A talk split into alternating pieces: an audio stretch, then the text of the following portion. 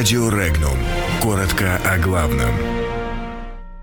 Что задумала Украина и что ответит на это Россия? Пашинян заявил, что коррупционеры вернут государству годовой бюджет.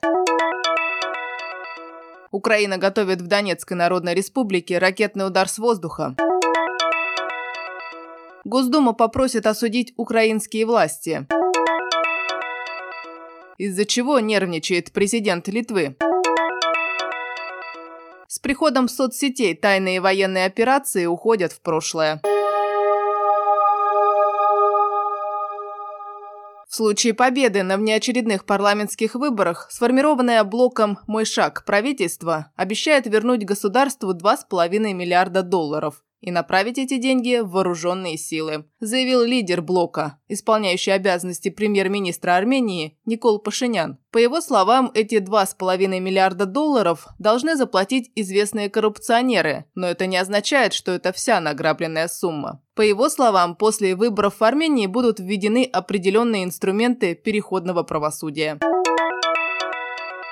Разведка Донецкой Народной Республики получила сведения о нескольких вариантах наступательных действий вооруженных сил Украины в Донбассе, разработанных западными кураторами совместно с украинским командованием, заявил заместитель начальника Народной милиции Донецкой Народной Республики Эдуард Басурин. В подконтрольных Киеву населенных пунктах на Горловском направлении планируется организовать химическую атаку. В Мариуполе готовятся провокации на суше и на воде. Оба варианта, как заявил Басурин, предполагают многочисленные жертвы среди мирного населения и украинских военнослужащих, с тем, чтобы обвинить в этом силы Донецкой Народной Республики.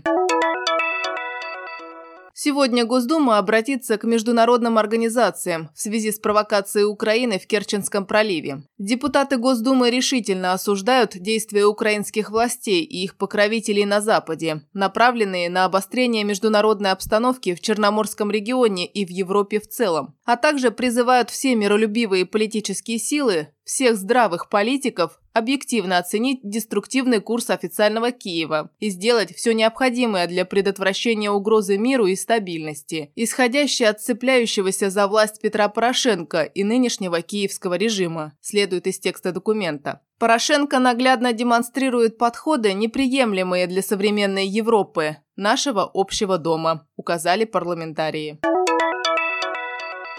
Премьер-министр Литвы Саулюс Сквернялис отверг критику президента Дали Грибаускайте в адрес главы парламентской комиссии, которая расследует обстоятельства экономического кризиса в период с 2008 по 2009 год. По его мнению, вопросы о том, куда ушли деньги, под какие проценты одалживали, из-за чего это было сделано, кто от этого разбогател, вызывают нервозную реакцию.